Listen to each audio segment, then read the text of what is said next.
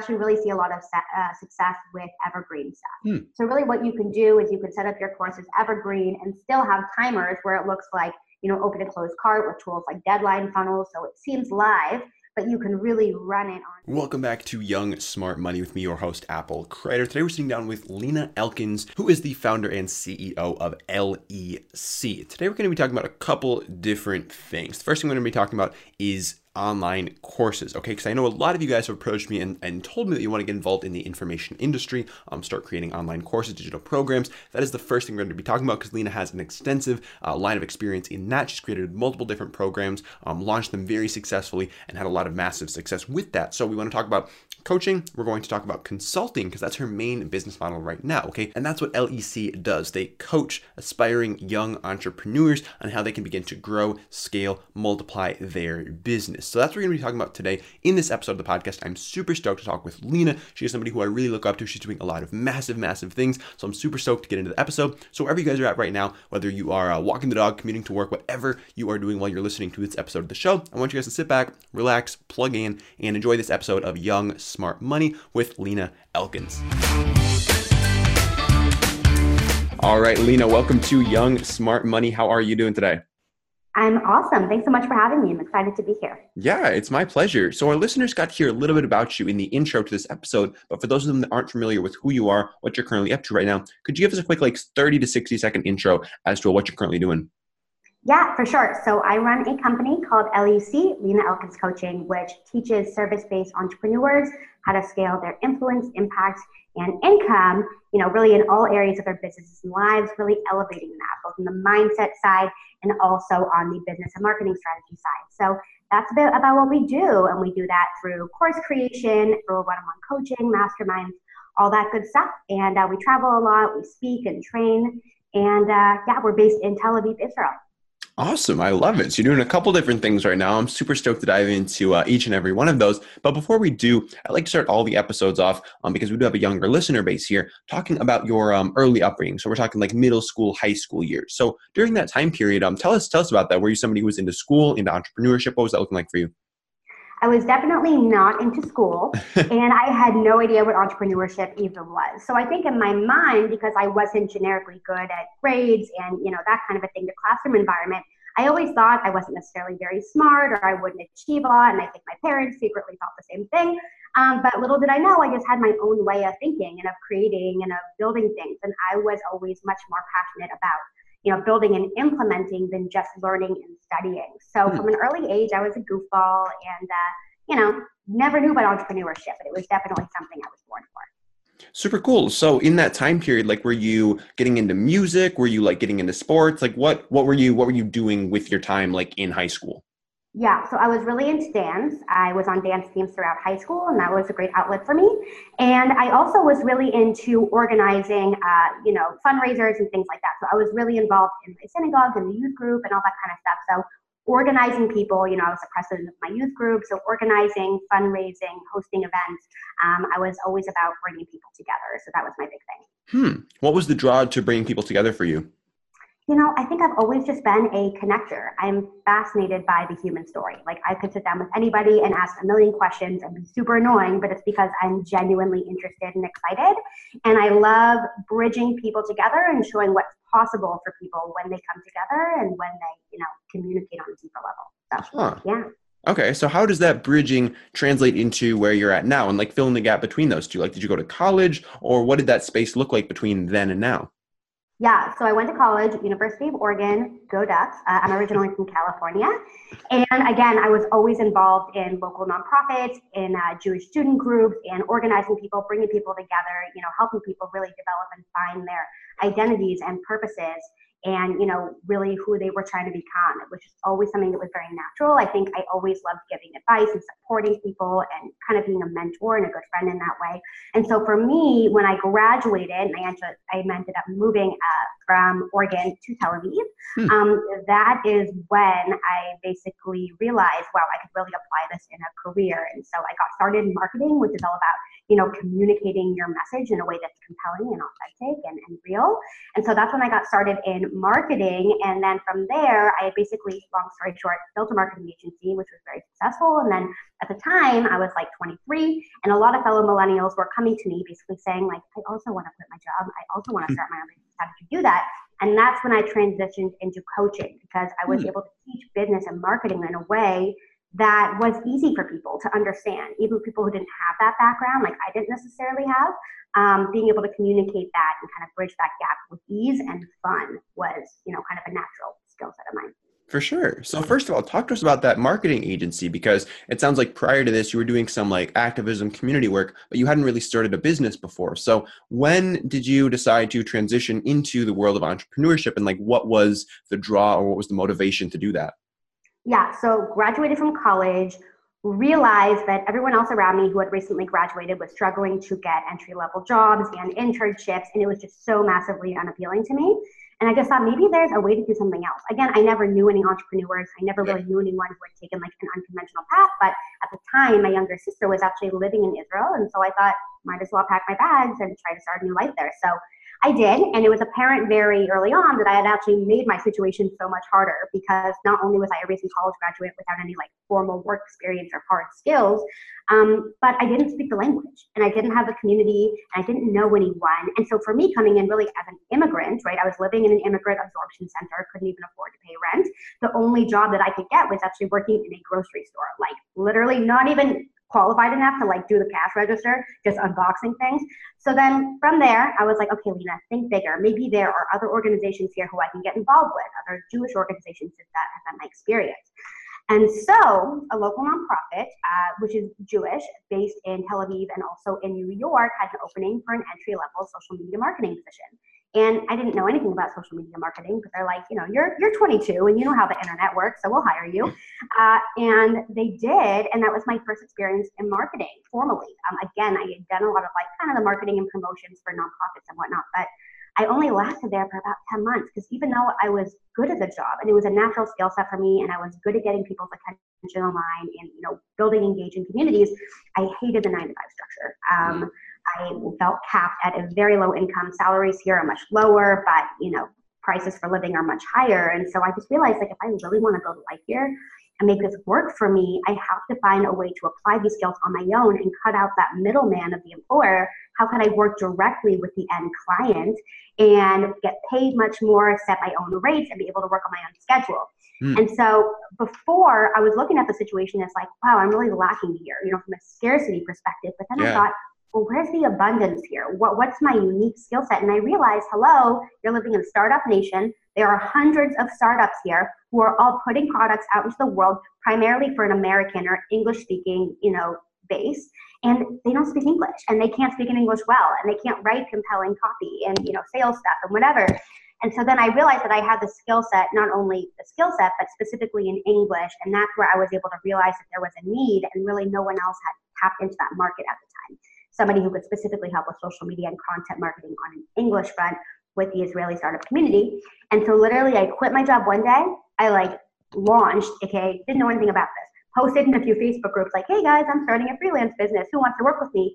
I was filled up within about a week and it only grew and grew and grew from there. And then, you know, started bringing on team members and uh, all that good stuff. So I was fortunate. I noticed the market, started looking at it from a positive end instead of scarcity, and uh, you know things grew much faster than I could have ever hoped for. So yeah.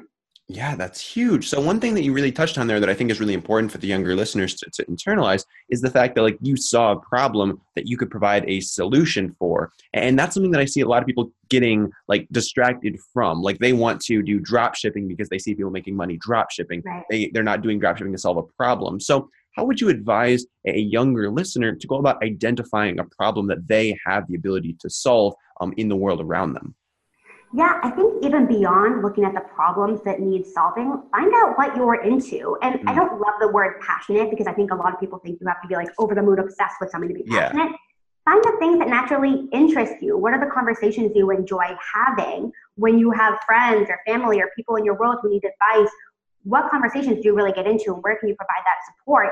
Because you could get into drop shipping or a million different things, But if you're not excited about that and you're not excited about the value that you're bringing and you're not excited about the people that you're helping, you're going to get burnt out real fast. And that's ultimately what happened with my marketing agency is I was making a lot of money and I was doing really well at a young age, but like I wasn't so excited about the clients that I had, you know? Um, as they were a lot of like older men and as a 22 year old girl it often felt condescending or just weird and you know i just realized like millennials would appreciate me so much more and i really like helping them and serving them. And so for me, that's the first thing you have to look for. Something that lights you up inside naturally because otherwise it's just not going to be sustainable. It has to be something that you're willing to get deeper and deeper and deeper into voluntarily, just because it's fun for you, not for the money or anything else. Now, in terms of figuring out the skill sets that you have that can really serve people, it's so much easier. And I think that a lot of younger entrepreneurs, because there's so much information about there, um, it's easy to make it so complicated, you know, and it's easy to overthink it and just want to plan, plan, plan, plan, plan instead of actually executing. So for me, I just started paying attention to like, what are people complimenting me on? You know, think about in your own life. What do people say? Wow, how did you get that skill? Can you teach me how to do that? Or, hey, I know you really excelled in this. Can you help me out with something? Or, hey, I would love your opinions if you have all this experience in this. Just start listening to the conversations that you have and don't overthink it. You know, they say that you don't have to be, or I say, I guess, you don't have to be like the Beyonce of whatever it is that you do. You just have to be half the step the people that you're helping. So don't worry about, you know, when you were a kid and you wanted to learn how to make pasta and your mom's like, I'll teach you how to make pasta. You weren't like, Mom, show me those culinary degrees first and show me all the expertise. You know, it just doesn't make any sense. And it's the same thing with us. You just have to pay attention to what skill sets you already have, even if you're only half a step ahead.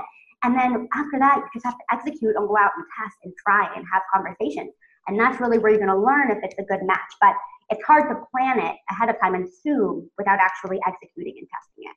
Mm, that's the truth, and I really like the half a step ahead part, and that's that's kind of the gist behind this podcast. Is like I want to give younger people um, the, the, the voices of other young people who are doing cool stuff. It might just be like a few steps ahead of you instead of like here like you can learn a lot from like the Jeff Bezoses and like the Elon Musks, but like they are so far ahead and like their experiences are just like so far removed from what we're currently going through as young people that, that it's harder to directly relate. So that's why I'm talking to people like you. Um, and, and I think that brings a lot of value to a younger listener. So I'm, I'm really glad you brought that that notion up. Yeah, no, I'm happy to. It's hugely important. I think that that's one of the big problems, like you said, is there are so many of these massive influencers who have been building their businesses for the past 10 years, and then they'll put out a, a webinar or whatever that's like, oh, you can achieve all what I've achieved in the next 20 minutes. And then people think that there's something wrong with them and they get discouraged. Maybe this isn't for me. Maybe it's too hard. None of that is true. You're just listening to the wrong people. Yep. And there are so many people who are young and who are doing amazing, amazing stuff. Listen to those voices. You know, that's it. For sure. So you, you weren't loving the clients you were working with. So is, is this the point where you transitioned into the coaching side of things? Yep, exactly. Awesome. So what was or like why why coaching? Like what made you think like I want to become a coach instead of um, sticking with like the social media marketing side of things? Yeah, you know what's funny? When I first got started, I actually had no interest in being a coach. I was really interested in course creation. And I started out creating a lot of courses and I loved it and they were selling and it was fun. But then I started to see a gap, and I think that now, I mean, this was in like early 2016 or late 2016, I guess, but now looking at this, you see that courses a lot of the time they have a low completion rate, and has nothing to do with the quality of the course. It's just because people need accountability and people need step-by-step direction and support. And when you just hand them a DIY course and say good luck, ultimately it doesn't serve anyone. It doesn't serve them because they're not generating the results that they could if I had actually been there holding their hand. And I don't ultimately win because I'm not getting testimonials for that, you know? And ultimately it's just this cycle that doesn't serve us. So again, I think that's a great example. Like a lot of people just want to create courses and whatever. Again, don't just think of what's going to work for you and what's convenient for you. Think about what's in the best interest of your target market. And what I found is what my target market needed was so much more uh, beyond just the marketing skills, Facebook ads, whatever, that I could teach. And of course, people really needed to step into the mindset of a confident and successful and focused leader. And that's something I found was a bit more difficult um, to teach via course. So that's when I just saw a need. Again, I saw the people in need. I saw that I could offer it. I've always loved having one-on-one, you know, deep conversations, helping support people, whatever. And um, yeah, and also a lot of people started asking me like, "Hey, can you teach me how to do this stuff? Would you mind sitting down for coffee and whatever?" And then it was just these small bits of data that started coming at me that said, "Hey, maybe we can try this out." And yeah, that was it. Awesome. So let's touch on the course creation side of things for a second, because I have a, a, lot of listeners like approaching me saying, "Hey, I'm trying to launch my first course. I'm trying to like get into the course creation business, information business." Um, so, so talk to us about that process for you. How were you, um, first of all, just like getting people aware of you and the products that you were offering? Yeah. So in the beginning, it was pretty organic. At that point, I wasn't into paid media at all. But early on, I started getting featured in a few small media outlets hmm. um, Elite Daily, and just like some small, especially like college relevant publications for the work that I was doing. Um, and that's initially how I started to get traffic. And in fact, and this is important thing probably for your listeners to realize, you guys don't have to go get featured right away in like Forbes and Entrepreneur and NBC and all these places. Because I'll tell you right now, there's one article that that year I got featured. I think it was like in in social media today or something that's like you know a well-known publication but fairly niche fairly small definitely not forbes that one article to this day drives me more traffic and more leads and more clients than anything else I've ever written for Forbes or Entrepreneur or you know Success Magazine wow. or anywhere else. So don't worry about getting featured in like the big places. It's about where you can establish credibility and they have a committed uh, readership and audience. So that's a little insert there. So in the beginning, it was just organic media. Um, I opened up my Facebook group in 2016, Millennial Go Getters, which was specifically for you know millennials trying to build businesses online. And uh, that grew pretty grew pretty organically as well started doing small partnership summits things like that. And only in i want to say like the end of 2017 did we really get into facebook ads like heavy and seriously my husband by the way he's my business partner um, and so he also separately has his own ads agency and so he just mastered the craft started building a team around it and now that is our main source of lead gen that's consistent, that's scalable. Because even like in 2016, 2017, uh, content marketing, you could get a long way organically, you yeah. know, via blogging and YouTube and whatever. Today, uh, social media is primarily a pay to play game, is, is kind of a direction, you know, these platforms don't necessarily support organic stuff with their algorithms. And so for us, we knew that we wanted to be able to generate a consistent and predictable and scalable number of leads every single month and really dial it in. Okay, what's the cost of those leads? How much does it cost to convert them into paying clients? And then how do we scale that basically? Mm. So that's our main play now. For sure. So when you were first starting off, is there anything that you wish you would have known about creating courses that you think would be beneficial for a younger listener who has yet to release their first course? Yeah, I think that uh, one of the biggest pieces of advice that I can give is run a beta round first. Hmm. So identify a few people who either you can let them join for free, although I really recommend, at least at a really low price point, because you do want people to have skin in the game and actually yeah. feel incentivized to complete it. And so definitely test it with people beforehand and don't be afraid to like test it for a few rounds until you really feel like it's high quality.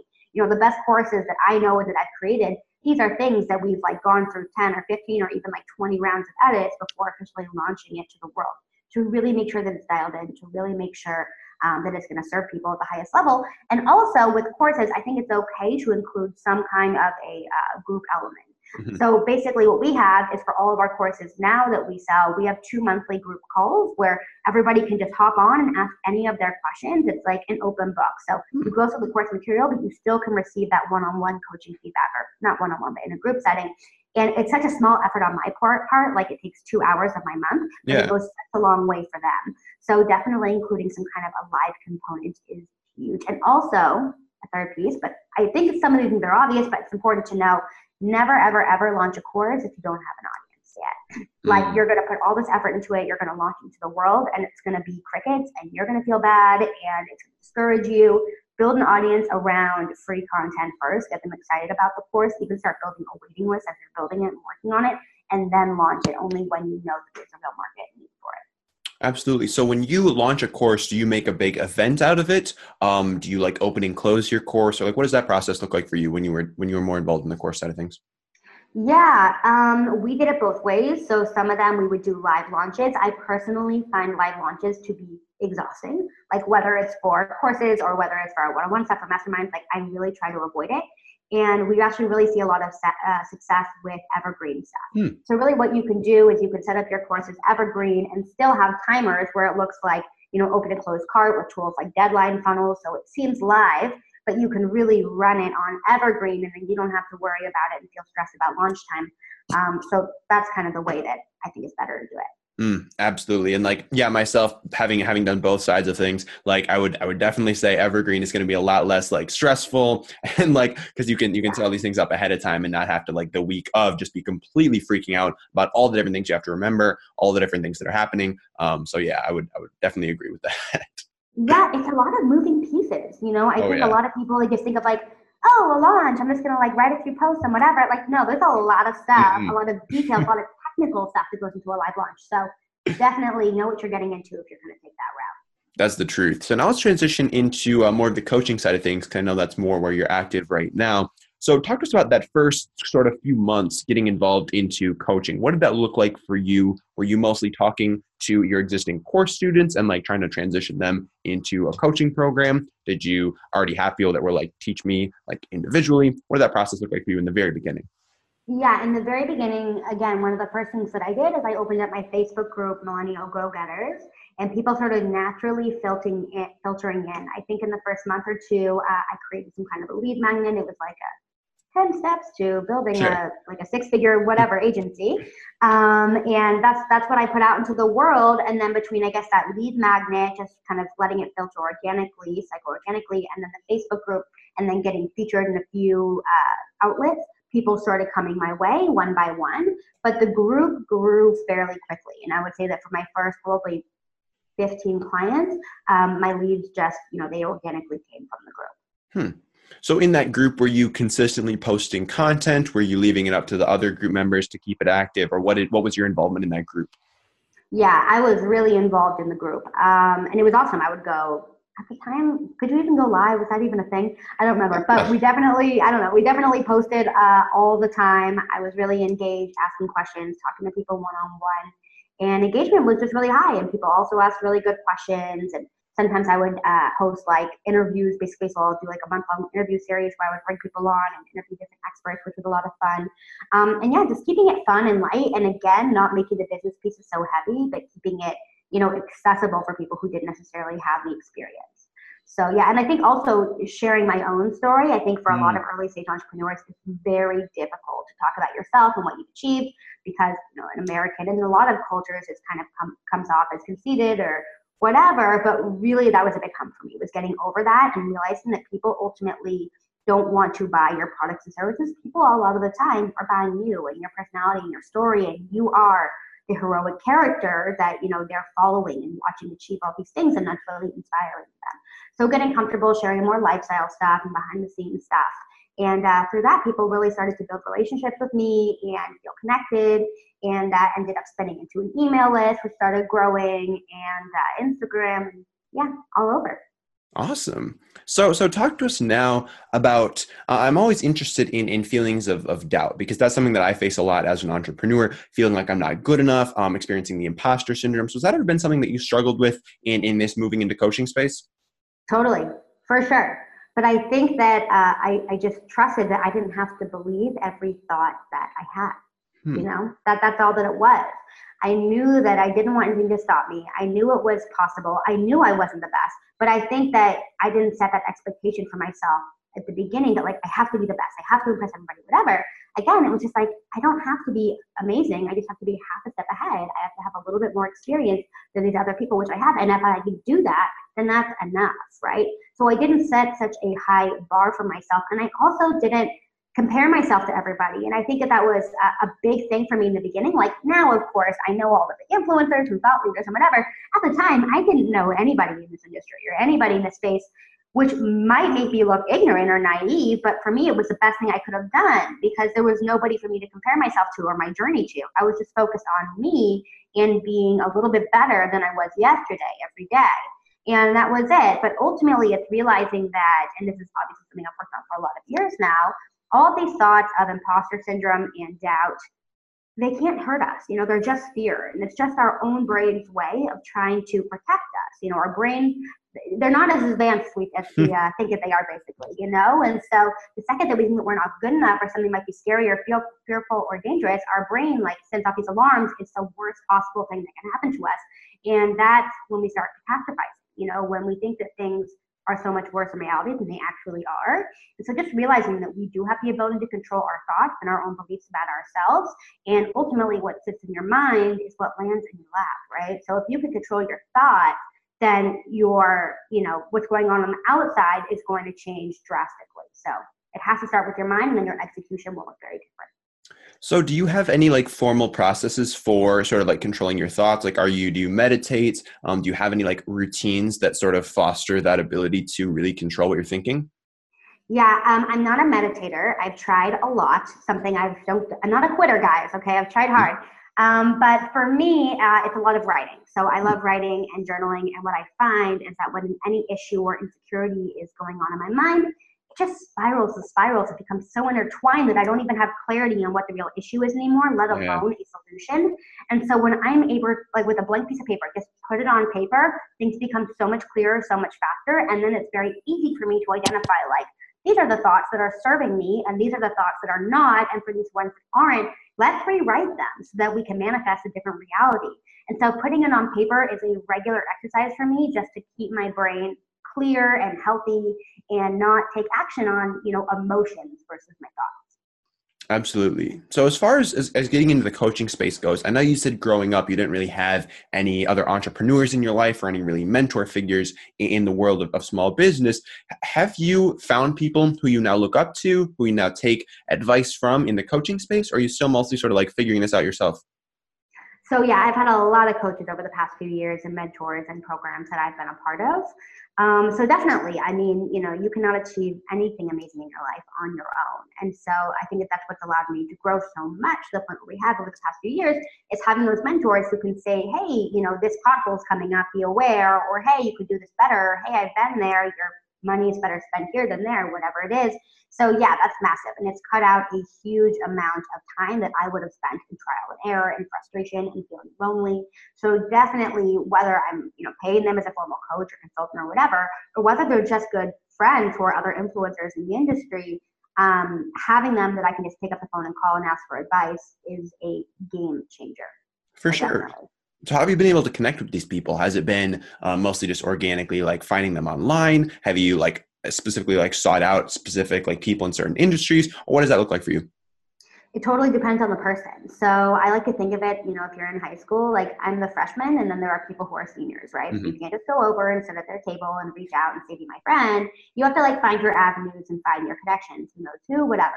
And so for the people who were seniors when i was a freshman um, I'm not gonna lie, a lot of stalking, a lot of persistence, following up consistently. Um, actually, something creative that I did uh, for one of my all-time favorite influencers, who is now one of my good friends and a mentor and whatever.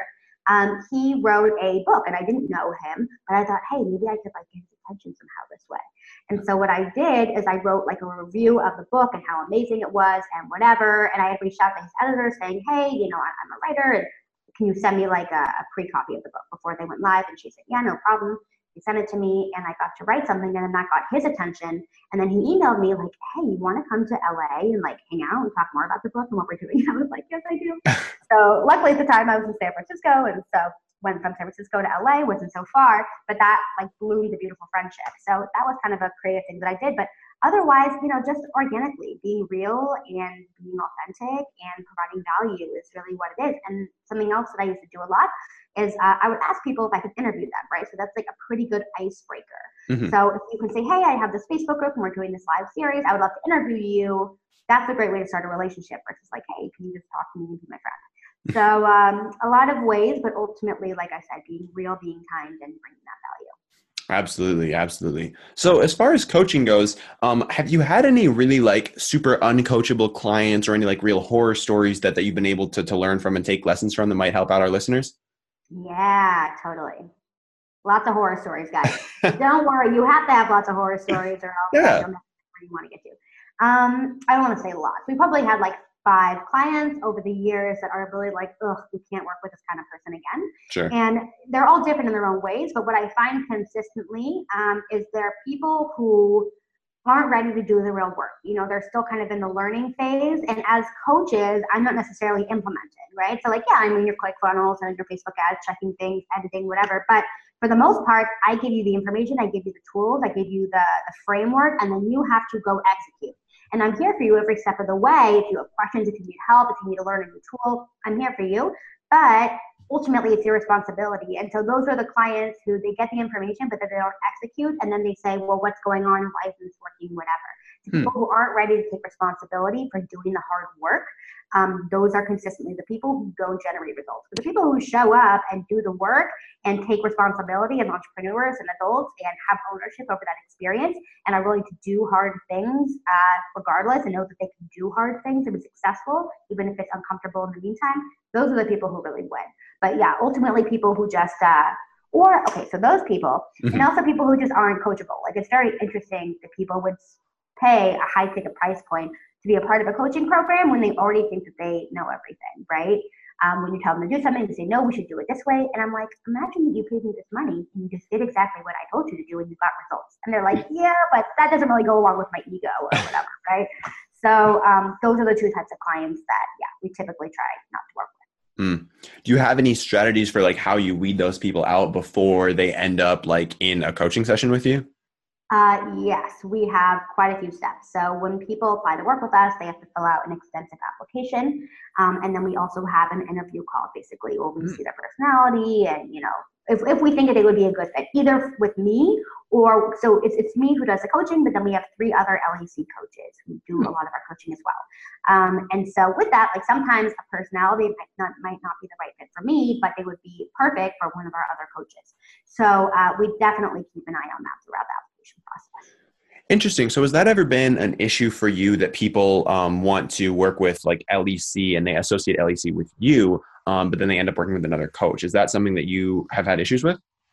Um, no, because they have the option. So they can always mm. ask. For some people, it's really important that they work with me specifically. And yeah. if I have availability that month, then it's fine. If not, we'll postpone them till when I have availability.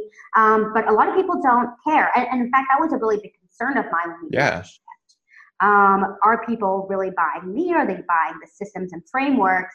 And, you know, we get people who want both, either or. And so, but for a lot of people, they're really just looking for the direction and that roadmap that's going to get them to where they want to be, not necessarily me. You know, it's my strategies and systems and formulas and whatever. They're just trained with other coaches. And also, these coaches are like very well known and respected in their own right. Um, so, oftentimes, people who join our programs, they'll know who they are already and they hmm. already trust them and have that brand awareness. Um, so, it, it's worked out pretty well so far. Awesome. So when did you start building out your team? When did you start bringing on additional coaches or just additional help to, to, to help you scale and grow your operations? Yeah, we started that probably two years ago, uh, bringing on people slowly. So at first it was just, you know, like a freelance copywriter here and there or a video editor or whatever. Uh, my husband at the time was in law school. And so then he was in law school, but then once he graduated, he started helping me with small projects. And then he, you know, slowly but surely grew into a full time role with me. Um, and then, yeah, I mean, at this point, I can't remember like who came first and what order, but you know, we have ads people, we have Google AdWords people, we have podcast people, we have, you know, sales people and coaches and video people and whatever. So there's about 10 of us basically. Wow. Um, so yeah, it's, it's been awesome. It's definitely been a learning curve. It's a lot harder than I thought it would be managing yeah. people. Like I've, I've really learned that mentoring people is very different from managing people, especially when you're paying them.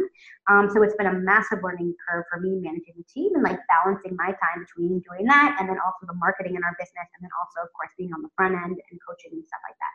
Um, but yeah, I mean, it, has been awesome and we're constantly getting better at it. And uh, we're not, we're not perfect with the system yet, but we're getting there.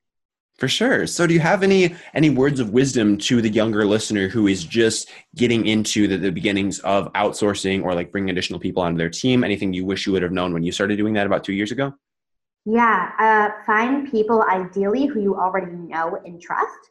In the beginning, we hired a lot of people who were either you know offshore people um, or just people who we knew from online. And it, it's just so much easier when you can actively work with somebody who you can communicate with really well and you can already trust and know that they're trustworthy and loyal and you, know, you can depend on them. Um, so that's huge. And also, don't get screwed over because a lot of freelancers and people who are looking for these jobs. Um, they charge crazy rates uh, just because they think that they can. So be aware, like don't be afraid to negotiate. Don't be afraid to, you know, stand your ground and say, this is what I'm looking to pay for this role so that you don't get taken advantage of and you really maintain your leadership position on the team. Yeah, that's that's that's great advice right there. Now you also mentioned that you're sort of working on on all these different things from marketing to, to mentoring and managing people to to working with the actual coaching clients. So how are you able to to balance your focus, your time, attention, and energy between these different things that might be all vying for it? It's not easy not easy. Um, I think ultimately what allows it to stay organized and for me to maintain the same energy and excitement about what I'm doing is just because it's like genuinely super fun for me. Um, I, I love doing this work. I love building this business. I love making money. Like I have no shame around that. And yeah. I really feel honored to have gotten to this point. And like, I, I think that that just keeps me going and it, it provides the space and the energy for me to maintain it basically. Whereas if I felt resentful toward anything or I, you know, don't get me wrong, once in a while I'll get burnt out and I need to take a month off and yeah. do that. Um, but for the most part, it's my genuine passion and excitement to serve the people that we're serving. Um, plus, Asana is a great tool for uh, team management and my own management, and just like keeping my brain sane um, is really massive. And uh, you know, taking the time for yourself is, is really important, whatever that is for you. Whether that's like working out or watching Netflix or going on weekend trips, whatever it is, but like really carve out the space. There was a while where I was definitely working, you know, seven days a week, uh, like long hours every day. And it was okay on the one hand, because again, I love my work it's really fun for me, but I knew it wasn't sustainable and that became apparent very, you know, very quickly. So at least take like one day off. Oh, and also another thing I recommend doing um, every Sunday, sit down with yourself or if you have a business partner or whatever, uh, and we do something called a money meeting. So you hmm. just get clear on like what are your goals for this week? How much money did you bring in the week before? What are your goals for the next week? What are you going to achieve? What is your what I like to call your champagne moment? So basically, no matter what happens in the next week, even if it's the worst week ever, if one thing got done, what would that one thing be that you would be so excited you would like go to the corner store and get a bottle of champagne? So you know get get clear on these things and then you go into the week with so much more clarity and focus and knowing where you need to prioritize Mm, that's so true. And for me, like, yeah, doing stuff on Sunday for the week ahead, doing stuff the night before for the next day. It's just like knowing what I want to do with that next period of time so that I don't get there. And then I'm just sitting there like, oh, well, I could do this or that or maybe this other thing. And just realizing, like, okay, this is the game plan. This is what we're going to follow. These are the goals that we want to hit um, has been super, super effective for me and really staying on track for sure. Totally. It's massive. And it's such a small thing. You know, yeah. it takes just like a few minutes the night before. Um, but there is nothing worse for your self esteem and like just getting overwhelmed and waking up in the morning and having no idea what the hell you want to do. um, so it's just not worth it. Yeah. that is that is so true. Now, Lena, I do have some questions that I like to ask all of my guests before we wrap up the show. Are you feeling ready for those? Born ready. Awesome, awesome. I'm stoked, and you're providing a ton of value so far. So I'm really excited to get into these. The first of which is uh, what is something that genuinely has you excited right now? This could be in your business, in the world of coaching, or really just anything that genuinely has you fired up. Yeah, uh, right in this moment in time, we are actually a part of a mastermind that has a few international events a year, and we go to the next one in Greece in a week. So I am super excited for that and just ready to collaborate. You know, there's 10 other couples who also run high six figure and seven figure businesses together, um, and we're just going to mastermind the hell out of the week. So I'm excited. That's super cool. I, I love that a lot. Um, yeah. Do you have any? Do you have any habits or just things you do on a regular basis that help you get to that next level, either in your business or your lifestyle? Um, I constantly seek advice and support from the people around me. Uh, if I know that I'm not asking enough questions, like between a period of time, I go crazy and I lose direction. So constantly have those people in your life. You know, they say that you can become uh, the average of the five people you spend the most time with. So just make sure that those people are always challenging you to think bigger, to think smarter, um, and pushing you along your journey. So that's a big habit. And like I said before, uh, journaling, putting your crazy thoughts on paper and getting clear about the next steps. Mm. Any advice for how a younger listener could start surrounding themselves with those those high level people? Um, yeah, like I said, be kind, be real, and bring value. So for you, that could that could mean a lot of different things, right? So that could mean doing something creative, like writing an article or some kind of a blog post featuring that person or asking them to be interviewed on something. Um, or identifying a need that they have in their business just as an audience member observing, filling that need without questions asked and make it easy for them is really important. Um, a lot of the higher level people don't be afraid to invest in their programs and their coaching. Like again, some of the very best and highest level mentors that I've worked with, I've shelled out the money to pay with them because I knew the value and I knew the relationship would serve me over a lifetime. So don't be afraid to uh, put your money where your mouth is when it comes to building those relationships. 100% 100% now i know you're putting out a fair bit of content across different social media channels. Um, is there any content that you're currently consuming right now whether that's a book an audiobook a podcast youtube channel? That is a really good question. You know nothing that actually pertains to business. I actually like receiving a lot of um, ideas. Actually that's not true. There are two people that come okay. to mind one of them is Brooke Castillo. Even though I'm not a life coach, you know, she's the founder of the Life Coach School. Uh, I think her podcast is amazing and her business model is incredible. Um, and then Kara Loewentheil, who is the uh, host of the Unfuck Your Brain podcast, huh. which is hysterical and brilliant and will like change anybody's thoughts and really transform their life. So that's how I got into thought work was via Kara. Uh, so I would say those two are at the top. Mm. Super cool, super cool. Now, one thing that I'm also super curious about as well is what the different guests that I have on the show do that, that doesn't scale. So, to give you some quick context of what I'm talking about, one thing that I'll do every single day is I'll hop over on Instagram. Um, I'll check out my new followers for the last 24 hours, and I'll send like five to 10 video DMs to just new people that have that have got exposed to my content. Just being like, "Hey, Lena, how's it going? Thank you so much for the follow. I really appreciate it. Let me know if there's any way that I can add value to anything that you're doing right now. Have a wonderful day." And that's something that I choose not to scale. I don't have one of my VAs come on and just send those out for me all day because that's not what I want to be doing. Um, I want it to be the start of like a genuine one-on-one conversation. So, is there anything that comes to mind for you? Obviously, as a coach, you're doing a lot of things that are one-on-one and not super scalable but any any specific things that come to mind um, as far as things that you choose not to scale and keep pretty personal Okay, so one thing that we've been working on that I don't necessarily have a scaling plan for yet, but I don't really care because I'm just so mm-hmm. excited about it and loving it. So over the past six months or so, we've been working with the designer to put together like a 90 day planner for entrepreneurs and uh, marketers that basically you can map out and basically scale and achieve any goal within 90 days. So it's a quarterly planner um, and it includes everything from like content calendars to you know ad rollouts to campaign plans to all kinds of great stuff, uh, specifically for yeah businesses and entrepreneurs. So I don't have a scale plan yet, but I assume eventually I'll figure it out. In the meantime, it's just been a super fun thing to put together and stepping into the physical product world, which I don't have any real experience in. Uh, it's just been an awesome learning experience. So probably super cool. I love it. I love it. So, Lena, again, I just want to thank you so much for spending your time here in Young Smart Money. Where can our listeners go if they want to learn more about you and uh, what you're currently doing with LEC? Where's the best place to follow up with you at?